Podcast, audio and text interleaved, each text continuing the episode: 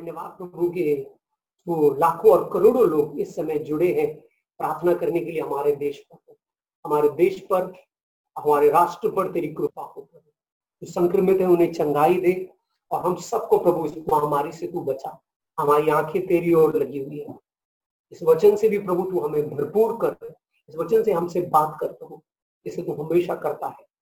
प्रार्थना हम यीशु मसीह के नाम में करते हैं।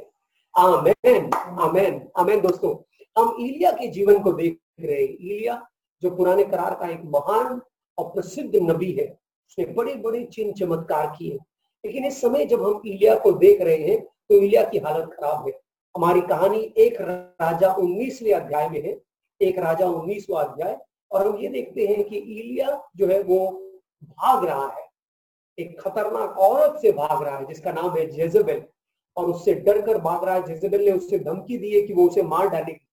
और वो अपनी जान बचाकर वो रेगिस्तान में जाता है और वहाँ पर अपने घुटनों पर गिरकर निराशा में परमेश्वर से कहता है, परमेश्वर, मेरी जान ले। अब बस प्रभु, मैं मुझसे और नहीं होगा। मुझे खत्म कर, मैं अपने पूर्वजों से बेहतर नहीं हूँ। और परमेश्वर उसे अब देखते हैं, परमेश्वर उसे क्या करता है, लेकिन उससे पहले हम देखते हैं चार कारण। अगर आपको याद होगा, दो रविवार पहले मैंने चार कारण बताए, क्यों इलिया ऐसे हालात में आया? ऐसा क्या हुआ? जिससे कि इलिया इस हालात में आ गया है फिर हमने पिछले रविवार देखा कैसे इलिया का परमेश्वर प्रवेश करता है कैसे इलिया का परमेश्वर आता है और क्या करता है? तीन चीज़ें करता है इलिया के साथ। सबसे पहले परमेश्वर इलिया को सांत्वना देता है। दोस्तों, हमारा वो परमेश्वर है जो हमें समझता है, हमारे कठिनाई में, हमारे कंधे पर हाथ रखकर अपना सहारा देता है। दूसरा चीज़ इलिया कर इलिया के साथ परमेश्वर करता है वो उसे खिलाता है, पिलाता है और सुलाता है। याद है पिछले रविवार का संदेश, जहाँ पर परमेश्वर ने एक स्वर्ग दूत को भेजा क्यों क्योंकि इलिया थका हारा था और उसे तरोताजा करने के लिए, उसे याद दिलाने के लिए कि वो यहोवा ये रहे। तीसरा चीज़ जो परमेश्वर ने किया, जो पिछले रविवार हमने देखा, वो है परमेश्वर ने प्रकाशन दिया। परमेश्वर ने अपने सामर्थ का प्रकाशन दिया इलिया को। भूकंप के द्वारा, आंधी के द्वारा और आग के द्वारा परमेश्वर ने इलिया को दिखाया कि वो एल शडाई है। सामर्थ्य परमेश्वर, जैसे हमने प्रार्थना किया थोड़ी देर पहले, वो सामर्थ्य परमेश्वर है। लेकिन साथ साथ परमेश्वर ने धीमे आवाज़ से इलिया से बात किया यहाँ पर हमने तीन चीज़ें देखी, परमेश्वर ने इलिया को दिखाया। आज हम देखने वाले हैं, परमेश्वर ने इलिया को तीन बातें कही। तीन बातें। दोस्तों, हमारा सौभाग्य है कि हमारा वो परमेश्वर है जो हमसे बातें करता है, जो हमसे वार्तालाप करने में दिलचस्प, दिलचस्पी रखता है। वो हमारी सुनता है और वो हमें आज हम देखने वाले हैं तीन बातें परमेश्वर ने इलिया से कही। जो परमेश्वर ने इलिया से कही, दोस्तों, वो इस समय हमें भी ध्यान से सुनना है। क्योंकि हम भी इलिया के समान ही कुछ ऐसे हालात में है जो कठिन है, मुश्किल है। कि हम भी अपनी जान बचा कर भाग रहे हैं। तो जो इलिया के साथ परमेश्वर ने हमसे भी कहेगा, पहली चीज़, क्या कहता है परमेश्वर इलिया से? पहला चीज़ परमेश्वर कहता है, हमने तेरहवें वचन में देखा, वो है परमेश्वर इलिया से एक सवाल करता है। सवाल क्या है? सवाल ये है कि तू यहाँ क्या कर रहा है इलिया तेरा यहाँ क्या काम? ऐसा कभी हुआ होगा कि आप चलते चलते, भटकते भटकते, शायद आप कहाँ पर किसी अजनबी से मिले या किसी ऐसे व्यक्ति से मिले जिसको आप बहुत साल पहले मिले थे और वो आपसे कहेगा, अरे, तू यहाँ क्या कर रहा है? है ना? ऐसा हुआ होगा हमारे साथ कि हम भूलते, भटकते कहीं पर मिले और कोई हमको मिल गया और वो हमसे सवाल करता है। ये वैसा सवाल नहीं है। परमेश्वर जानता है जवाब। जब परमेश्वर कोई सवाल करता है तो वो जवाब पहले से जानता है। जब यीशु ने अपने लोगों ने अलग अलग जवाब दिया शिष्यों ने। फिर यीशु ने कहा, तुम मेरे बारे में क्या कहते हो? है ना तो जब परमेश्वर सवाल करता है, वो जवाब जानता है। वो जवाब के द्वारा हमसे ईश्वर के सवाल में ही जवाब है जब परमेश्वर ने इलिया से पूछा इलिया तू इस रेगिस्तान में क्या कर रहा था? तू ऐसे कैसे भटक गया? क्योंकि परमेश्वर इलिया को याद दिलाना चाह रहा है कि वो अपना रास्ता खो दिया था। अगर हम इलिया की कहानी देखें, दो अध्याय पहले उसकी एंट्री होती है, एक राजा सत्रह में। तब इलिया पहली बार इलिया को पैलेस में देखते हैं, यानी कि महल में, राजा के महल में इलिया है। परमेश्वर की इच्छा थी कि वो महल में रहे। वहाँ से परमेश्वर उसे कहता है, अब जा और एक किनारे में जाकर छुप, जहाँ पे झरना है। वहाँ परमेश्वर की इच्छा में इलिया है। फिर परमेश्वर इलिया से कहता है, अब जारफात जा। वहाँ मैंने एक विधवा से कहा तेरी देखभाल करने के लिए। जारफात इलिया जाता है और वहाँ भी परमेश्वर की इच्छा है। फिर परमेश्वर उसे कहता है, माउंट कामिल जा। और वहाँ पर एक धमाका कर। वो वहाँ पर जाता है, वो फिर से परमेश्वर की इच्छा में फिर परमेश्वर उसे कहता है, अब जजरील जा। वो जजरील जाता है। हम देखते हैं इलिया की कहानी में जहाँ जहाँ परमेश्वर उसे लेकर गया वहाँ वहाँ इलिया गया। जैसे हम कभी कभी खो जाते हैं तो हम क्या करते हैं? हम जीपीएस ऑन करते हैं अपने फ़ोन का। और वो हमें दिशा देता है, यहाँ जाना है, वहाँ। लेकिन ऐसा भी कई बार हमारे साथ हुआ होगा कि हमने जीपीएस को नजरअंदाज किया और हम अपना ही रास्ता पकड़े और क्या हुए? हम भटक गए। ऐसा हुआ है कि नहीं दोस्तों? है ना? हमने जीपीएस को नजरअंदाज किया और हम रास्ते में भटक गए। इलिया के साथ भी ऐसा हुआ था। परमेश्वर की आवाज़ सुनकर चलते चलते वो एक ऐसे मोड़ पर आया, उसने अलग रास्ता पकड़ लिया और उस रास्ते में उसे रेगिस्तान लेकर गया। एलिया भटक गया था, इसलिए परमेश्वर उससे सवाल कर रहा है, तू यहाँ पर क्या कर रहा है? तू गलत स्थान में आया है, तू गलत जगह पर आया है। तेरे दुख ने, तेरे निराशापन ने तुझे गलत जगह पर लाया है। इलिया इकलौता व्यक्ति नहीं था दोस्तों। हम शास्त्र में देखते हैं, ऐसे कई परमेश्वर के जो चलते चलते रास्ता भटक गए। देखिए, इब्राहिम और सारा की कहानी पति पत्नी थे, लेकिन गलती से वो इजिप्ट के रास्ते और मिस्र के रास्ते की ओर निकल गए। और वहाँ पर क्या हुआ? वहाँ पर उन्हें झूठ बोलना पड़ा। ये इब्राहिम कहता है, ये मेरी बीवी नहीं, ये मेरी बहन है। याद है वो कहानी? है जहाँ पर सेरा को राजा ने अपने महल में ले लिया। और शायद उसके साथ सोने निश्चय, खतरनाक फैसला जो इब्राहिम ने लिया। परमेश्वर के बताए रास्ते से भटक कर दूसरी कहानी है याकूब की कहानी।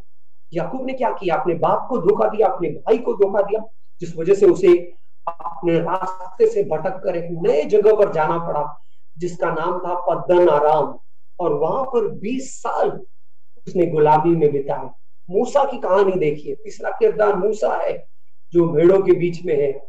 मूसा ने क्या किया? एक मिस्र के व्यक्ति को मारा, जिस वजह से वो परमेश्वर के रास्ते से भटक गया। मिदियन नाम के जगह झाड़ी के सामने खड़ा है। या समुन्दर दो भागा है और मूसा वहाँ पर खड़ा है, लेकिन यहाँ पर देखिए, चालीस साल दोस्तों, मूसा ने मिदियन नाम की जगह पर बिताया। और गलत जगह पर होने का सबसे बड़ा मिसाल है योना।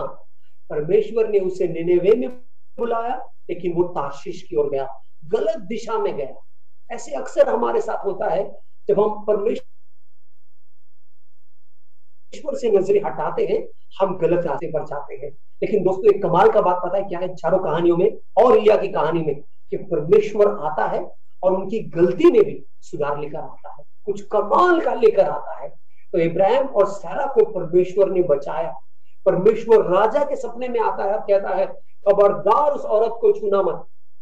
अमेन जो इब्राहिम नहीं कर पाया, वो परमेश्वर ने किया। परमेश्वर ने सैरा की देखभाल की और फिर राजा कहता है, तूने मुझसे झूठ क्यों कहा? ये तेरी पत्नी है।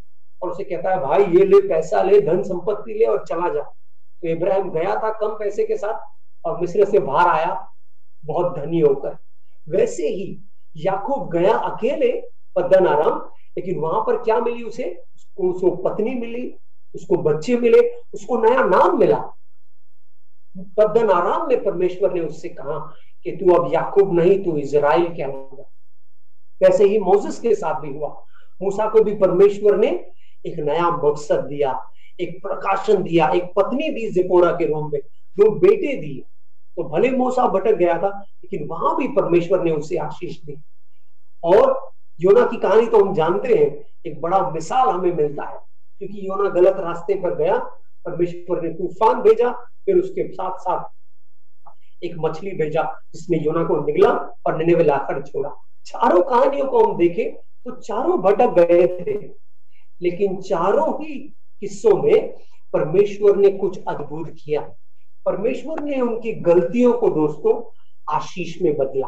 हालेलुया! हमारा वो परमेश्वर है, जब भटक जाते हैं तो हमें दोबारा पटरी पर लाता है और साथ साथ अपनी आशीष भी हमें देता है। उसकी आशीष वो हम पर उंडेलता है। हमें हमें दोस्तों, अक्सर जब नाव में चलते चलते तो जहाज़ पर सफ़र करते हैं, वो खो जाते हैं तो वो क्या करते हैं? वो एक कंपस नाम का चीज़ निकालते हैं, जो आपके स्क्रीन पर है। और वो कंपस उन्हें डायरेक्ट करता है, दिशा देता है कि उन्हें कहाँ जाना है। हमारा कंपस हमारा परमेश्वर है, हमारा पवित्र आत्मा है। शास्त्र हमसे कहता है कि अपने समझ का सहारा मत ले। लेकिन मुझ पर निर्भर हो, तब मैं तेरे सारे मार्ग सरल करूँगा। हालेलुया। दोस्तों, हम हमारी नज़रों को परमेश्वर की ओर लगाना है। शायद इस समय भी परमेश्वर कुछ लोगों से कह रहा है, तुम यहाँ क्या कर रहे हो? शायद हम गलत जगह पर आ गए हैं, मानसिक रूप में, शारीरिक रूप में। हमें परमेश्वर से पूछना है, प्रभु, तू हमें सही दिशा परमेश्वर ने स्वर्ग दूत को भेजा। और स्वर्गदूत ने उसे खिलाया, पिलाया, सुलाया और फिर पता है क्या किया? उसे एक नए जगह का नाम दिया। हाँ वहाँ जा। खा पी तक सफ़र करता रहा। लेकिन वो थका नहीं इस बार, क्योंकि परमेश्वर ने उसे तरोताजा किया था। और फिर परमेश्वर उसे एक नई जगह पर लेकर आता है। ये जगह बहुत खास है। इस जगह का नाम है होरे क्या है होरेब? शास्त्र कहता है, दोस्तों, जब भी होरेब का नाम लेता है तो कहता है, वो पर्वत जहाँ पर परमेश्वर ने इलिया को कहा, आ और मुझे मिल। पता है, इलिया के अलावा कोई और व्यक्ति भी है जिसे परमेश्वर होरेब पर मिला, और वो है मूसा खुद। मूसा जैसे मैंने कहा तक गुमनामी में था, किसी को पता नहीं ये कहाँ गया है, और एक दिन भीड़ों को चराते चराते मूसा ने एक दृश्य देखा। क्या क्या? एक जलती झाड़ी का। लेकिन वो झाड़ी जल नहीं रही थी, सिर्फ़ आग से भरी थी, भस्म नहीं हो रही थी। और वो झाड़ी कहाँ थी? वो होरे पर्वत पर था। तो मूसा भी थका हारा था और एलिया भी थका हारा था और दोनों को परमेश्वर होरेब पर मिला। अब यही दो व्यक्ति है जो यीशु के समय, जब यीशु का रूपांतर होता है, तब दोनों पहाड़ पर है। कहा है? पहाड़ पर, याद रखिए। ये कहा है? हो रहे पहाड़। और वहाँ इनकी परमेश्वर से मुलाकात हुई और वहाँ उनकी यीशु से मुलाकात हुई। ये दोनों होरेब के छोकरे हैं। जहाँ दोनों निराश थे, दोनों हारे हुए थे, दोनों कमज़ोर थे, लेकिन परमेश्वर दोनों को अपने पहाड़ पर मिला। हालेलुया। एक और कहानी है होरेब की। इजरायली लोग चलते चलते जा रहे थे और मिस्र से निकले थे, रेगिस्तान में थे, प्रतिज्ञा के देश की ओर जा रहे थे। और पता है क्या हुआ? उन्हें पानी नहीं मिला। पानी के लिए प्यासे। और फिर जब वो होरे पहुँचे तो वो कुड़कुड़ा लगे। परमेश्वर के खिलाफ शिकायत करने लगे। मूसा के खिलाफ शिकायत किया। तो मूसा परमेश्वर के पास जाकर कहता है, प्रभु, इस रेगिस्तान में मुझे कहाँ पानी मिलेगा? पता है परमेश्वर क्या कहता है? एक चट्टान है, उस पर तेरी लाठी जो है वो मार। और जैसे ही मूसा उस चट्टान पर लाठी मारता है, ये धम धम धम बारिश आने लगती है। पानी निकल के आता है चट्टान से। बारिश ऊपर से नहीं, लेकिन चट्टान से बारिश आ रही है। जोरदार पानी निकल कर आता है। और लाख से भी ज़्यादा लोग, बीस लाख से भी ज़्यादा लोग तृप्त हो गए। नहाए, पिए और अपना बोतल भी भर दी परमेश्वर ने चमत्कार किया। कहा? होरेब पर। तीसरा कहानी होरेब की यह है, व्यवस्था विवरण पाँच दो में शास्त्र कहता है, परमेश्वर यहोवा ने हमारे साथ होरेब पर एक वाचा बांधा। हालेलुया। देखिए तीन कहानी दोस्तों। एक, परमेश्वर से मुलाकात। दूसरा, परमेश्वर ज़रूरत पूरा करता है। तीसरा बनाता है? तीन किस्से हैं होरेब के।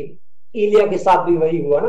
परमेश्वर ने उसे मुलाकात की, उसे तरोताजा किया और आगे हम कहानी में देखते हैं, एक नई वाचा, एक नया मकसद परमेश्वर इलिया को देता है। दोस्तों, औरत का मतलब है परमेश्वर की उपस्थिति में आना, अकेलापन।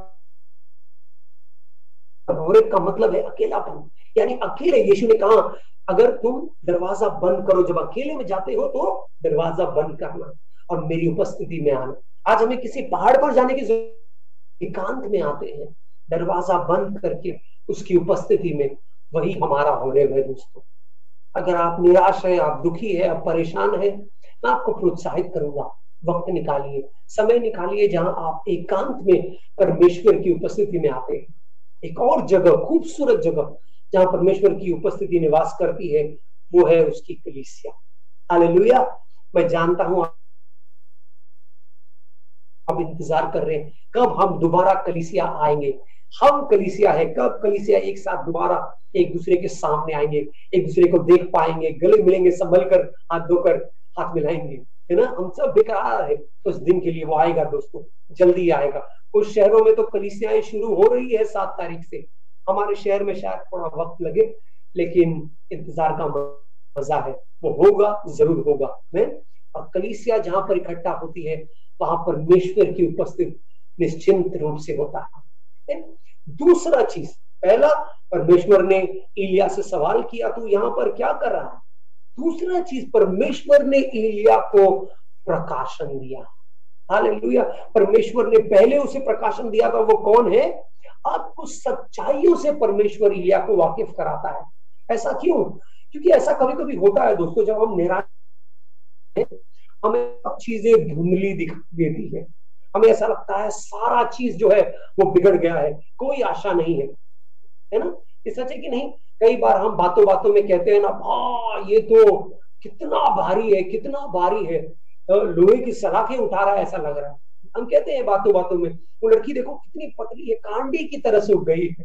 है ना? हम अक्सर जब बातें करते हैं तो हम थोड़ा बड़ा चढ़ा के करते हैं, थोड़ा ड्रामा लेके आते हैं। बाहर खेल रही थी, अचानक से घर के अंदर आई, उसकी माँ खाना बनाई। तो उसने माँ से कहा, माँ, बाहर बारिश हो रही है। तो माँ ने कुछ ज़्यादा ध्यान नहीं दिया, कहा अच्छा अच्छी बात है। तो बच्ची थोड़ा निराश हो गई, माँ का प्रतिक्रिया देखकर। तो उसने कहा, माँ, बाहर बहुत ज़ोर से बारिश हो रही है। तो माँ ने कहा ओ अच्छा अच्छा।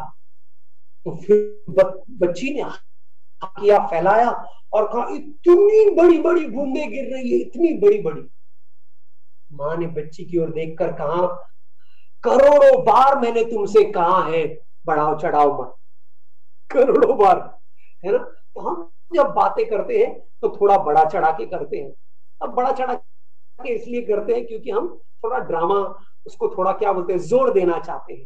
ये अच्छी बात है, कोई गलत नहीं है कि कविता की जैसा है, कविता के जैसे बात करते हैं। लेकिन लेकिन जब हम निराश होते हैं दोस्तों, तब कभी कभी जो बड़ा चढ़ा के हम करते हैं, वो गलत है। देखिए, यहाँ पर इलिया ने, पता है क्या कहा? उसने कहा, प्रभु, मैं अकेला हूँ। सब तबाह हुआ है, सब बर्बाद हुआ है, कहानी खत्म हुई है। और ऐसा होता है हमारे साथ। इलिया की आँखों पर निराशा की पट्टी थी। हमें सावधान रहना है कि हमारे आँखों पर निराशा की पट्टी ना आए। जब हम खबरें सुनते हैं चाहे वो न्यूज़ में है व्हाट्सएप पे है अलग अलग माध्यम से, हम कहीं निराशा की पट्टी ना लगा दे। परमेश्वर ने इलिया को क्या दिया? प्रकाशन दिया। उसकी दिमाग की बत्ती जला दी। परमेश्वर ने कहा, इलिया, तू गलत है। सब खत्म नहीं हुआ है। इलिया ने कहा, प्रभु, सब खत्म हुआ है। प्रभु, मैं अकेला बचा हूँ। परमेश्वर देखिए क्या कहता है उससे वचन में। परमेश्वर कहता है, सात हज़ार लोगों को मैंने सुरक्षित रखा है। हालेलुया। दस नहीं, सौ नहीं, हज़ार नहीं, सात हज़ार। परमेश्वर इलिया से कहता है, सात हज़ार को मैंने बचा कर रखा है। वो लोगों को जिन्होंने ना बाल के सामने, ना जजबल के सामने अपने घुटने टेके हैं, ना उस भगवान को छुआ है। वो सिर्फ़ मेरा दंडवत करते हैं, वो सिर्फ़ मेरी आराधना करते हैं। और जो मेरी आराधना करते हैं, उन्हें मैं सुरक्षित रखता हूँ। हालेलुया दोस्तों, जिसे हम परमेश्वर की आराधना कर रहे हैं। याद रखिए, हमारी मजबूती, हमारा गढ़ स्वयं परमेश्वर है। भजन संहिता एक इक्यानवे, चौदवा वचन कहता है, मैंने तुझे पंखों तले ढका है। मेरे परम परमेश्वर ने हमें अपने पंखों तले साया दिया है। हालेलुया। हालेलुया हम सुरक्षित है दोस्तों। उसका पंख हमारे ऊपर है। जैसे एक पंछी अपने बच्चों को अपने पंखों तले सुरक्षित रखती है, वैसे परमेश्वर के पंखों तले हम भी सुरक्षित है। आमेन। आमेन। दोस्तों, जब हम गलतियाँ करते हैं ना तो परमेश्वर आता है, उसे सुधारता है। एलिया के सोच में गलती हुई थी। आपको याद होगा, स्कूल में जब आप थे, कभी ना कभी आपने गलती की। तो क्या ज़रूरी था? एक बता लेकिन क्या सही है? ना ये भी बहुत, ज़रूरी था बताना कि क्या सही है। और परमेश्वर आता है इलिया को बताता है कि वो गलत है लेकिन साथ साथ इलिया को ये भी बताता है कि क्या सही है परमेश्वर क्या कहता है इलिया से? परमेश्वर कहता है कि कोई नहीं बचेगा। कोई नहीं बचेगा। सत्रह वचन देखिए क्या कहता है? परमेश्वर कहता है, मैं ऐसे तीन लोगों को चुन रहा और तीनों से कोई भी जो मुजरिम है, जो गुनेगार है, वो नहीं बचेगा। देन तीन नाम लेता है परमेश्वर। कहता है, हजाइल, जेहू और इलाइशा। जो हजाइल के तलवार से बच भी गया, वो जेहू के तलवार से नहीं बचेगा। और जो जेहू के तलवार से बच गया, वो एलिशा के तलवार से नहीं बचेगा। यानी कि परमेश्वर कह रहा है इलिया को कि तुझे लग रहा है जुल्म जुल्म बढ़ रहा है। तुझे लग रहा है पाप का घड़ा भर गया है। तुझे लग रहा है कि परमेश्वर सो रहा है, ऐसा नहीं है। मैंने तीन पुरुषों को चुना है। ये मेरा न्याय लेकर आएँगे। और आगे हम कहानी में देखते हैं कि एहब की मृत्यु हजाइल और उसकी सेना के हाथों हो गई। जेजबेल की मृत्यु जेहू के हाथों हो गई हालेलुया।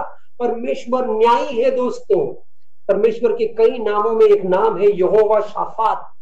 यहोवा शाफात का मतलब है, परमेश्वर मेरा न्यायाधीश है। हालेलुया।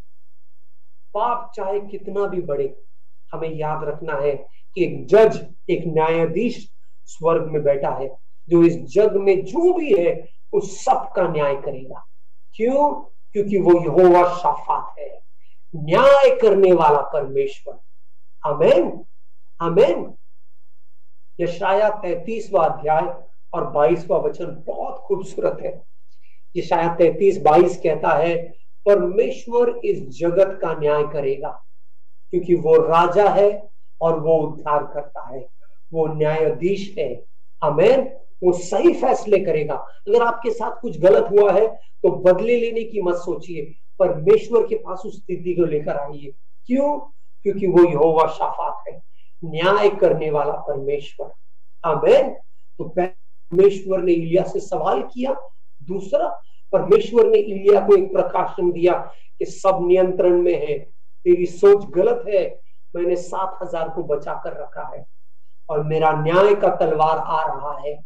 हमें प्रकाशित वाक्य में भी कहता है, यीशु मसीह सफ़ेद घोड़े पर तलवार के साथ आ रहा है न्याय करने के लिए। याद रखिए, जिन्होंने उस पर विश्वास किया है, वो सुरक्षित है। लेकिन जिन्होंने गुनाह किया है, उनके साथ परमेश्वर न्याय करेगा। तीसरा चीज़ परमेश्वर कहता है, तीसरा और आखिरी चीज़ मैं बताना चाहता हूँ, वो है परमेश्वर इलिया को कहता है, सब खत्म नहीं हुआ है। आप तेरे लिए और भी काम बाकी है। तुझे लौट कर जाना है। इलिया निराशा के साथ आया था। कहकर, प्रभु, सब खत्म हुआ है। मैं तो बर्बाद हो गया हूँ। कोई नहीं बचा है। क्या होगा परमेश्वर? परमेश्वर कहता है इलिया तू नाकाम नहीं हुआ। तू हारा हुआ नहीं है। इलिया को ऐसे लग रहा था, मैं तो नाकाम हूँ। मैं तो वो सामान हूँ जो कुचला गया है। मैं अकेला हूँ। याद है? जो कैंप में जाते हैं ना कैंप में, तब खाना परोसते हैं तो पहले क्या होता है, चावल दूसरे में कैंप में याद होगा आपको अच्छा सा करी होता है, फिर थोड़ा सब्ज़ी, फिर पापड़, फिर पिक्कल है ना और आखिर में होता है कुछ ऐसा फल, अक्सर बनाना, जिसको हम कहते हैं केला, है ना? और एक केला जो सूखा हुआ है, उसको कोई नहीं उठा सब अपना थाली लेकर अच्छा अच्छा पीला केला उठा रहे हैं। लेकिन एक वो थोड़ा मुरझाया हुआ केला है, बेचारा अकेला है। इलिया को लगता होगा, मैं भी वो केला हूँ, जो अकेला हूँ। मेरा क्या होगा? लेकिन परमेश्वर उसे कह रहा था, बेटा पिक्चर अभी बाकी है। परमेश्वर इंडिया से कह रहा था, कहानी खत्म नहीं हुई है। तेरा अंत नहीं हुआ है। मैंने तेरे लिए एक काम रखा है। पिक्चर अभी बाकी है, इलिया। क्यों?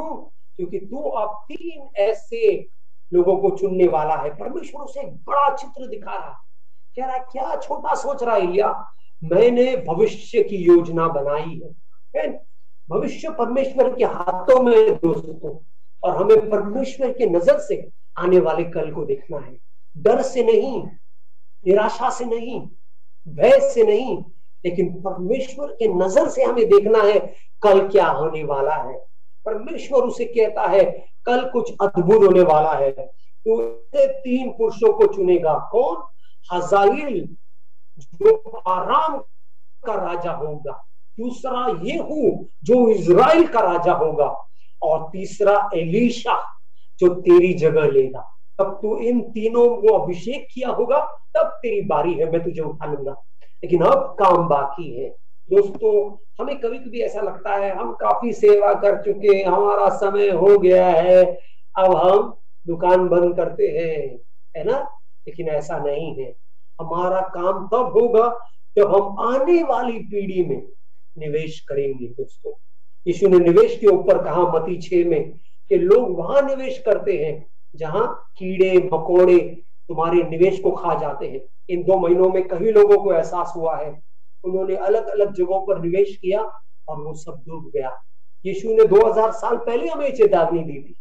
यीशु ने कहा, परमेश्वर के राज्य में निवेश करो। हालेलुया। कहा निवेश करना है? परमेश्वर के राज्य में। दोस्तों, आप इस महामारी में भी अपना दान दे रहे हैं। हालेलुया। परमेश्वर आपको आशीष दे, क्योंकि आप परमेश्वर के राज्य में निवेश कर रहे हैं। लेकिन सिर्फ़ पैसे से ही नहीं, दोस्तों। हमें वक्त से हमारे ताकत के साथ भी निवेश करना है। कहा? हमारे आने वाली पीढ़ी में। भजन संहिता 145 चौथा वचन कहता है। भजन संहिता 145 चार कहता है, एक पीढ़ी दूसरी पीढ़ी को मेरे कार्यों का वर्णन करेगी। मेरे महान कार्यों का ज़िक्र ऐलान करेगी। आमेन। हमारा फ़र्ज़ है दोस्तों कि हम आने वाली पीढ़ी को बताएँ, परमेश्वर कैसा भला है। अगर आप पंद्रह साल के हैं आप कोई पाँच साल के व्यक्ति को बताओ बच्चे को बताओ परमेश्वर कैसा भला है। आप पच्चीस साल के हैं एक युवा पंद्रह साल के बच्चे के जीवन में निवेश करो। आप पैंतीस साल के हैं तो एक नए जोड़े में निवेश करो। आप 40, 45, 50, 60 है आप नई पीढ़ी में निवेश करो। जब तक हम नई पीढ़ी में निवेश नहीं करते हमारा काम पूरा नहीं हुआ है दोस्तों। परमेश्वर ने हमें आज्ञा दी यीशु मसीह ने कहा, जाओ और सारे जगत में शिष्य बनाओ। पिता, पुत्र, पवित्र आत्मा के नाम में उन्हें बपतिस्मा दो और जो मैंने सिखाया है, वो बातें मानना सिखाओ। हालेलुया। दोस्तों, एक कार्य हमारे लिए तैयार है। जब हम ये महामारी को देखते हैं, हमें लगता है सब खत्म हुआ है। नहीं। इलिया ही की तरह परमेश्वर हमें बता रहा है कि और कुछ अद्भुत परमेश्वर ने हमारे लिए रखा है, मसीहा चर्च। दोस्तों, हम सब के लिए जो जहाँ भी कलिसियाओं से जुड़े हैं, परमेश्वर का राज्य बढ़ रहा है। इस कठिन हालात में भी परमेश्वर हमारा इस्तेमाल करेगा। आने वाले समय में परमेश्वर हमारा इस्तेमाल करेगा क्या उसके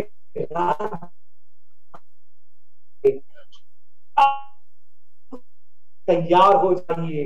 दौड़ के लिए, एक नए दौड़ के लिए परमेश्वर इलिया को तैयार कर रहा था और परमेश्वर हमें भी तैयार कर रहा है। हमें एक प्रार्थना करूँगा आप सबके लिए और फिर हम अंत करके ब्रेक रूम में जाकर संगति कर सकते हैं। ठीक है? प्रार्थना करता हूँ। स्वर्गीय पिता, मैं धन्यवाद देता हूँ।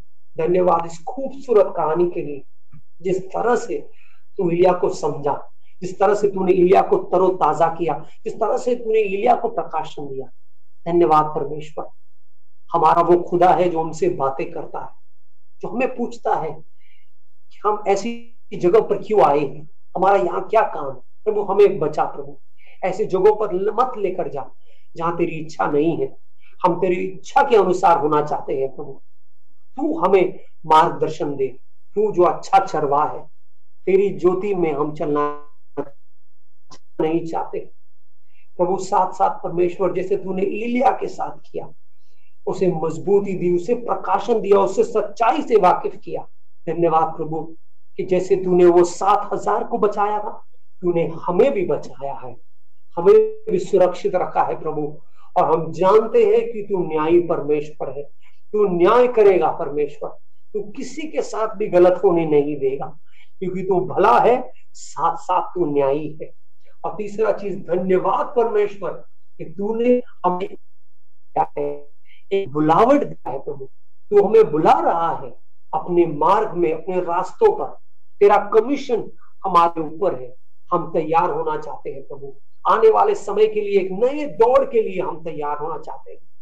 मैं माँगता हूँ मसीहा चर्च के लिए और सारे भाई बहनों के लिए जुड़े हैं एक अलग अलग जगहों से हमारे साथ। तेरा हमारे वाई में हम दौड़े। ये प्रार्थना हम यीशु मसीह के नाम में करते हैं। आमेन। आमेन।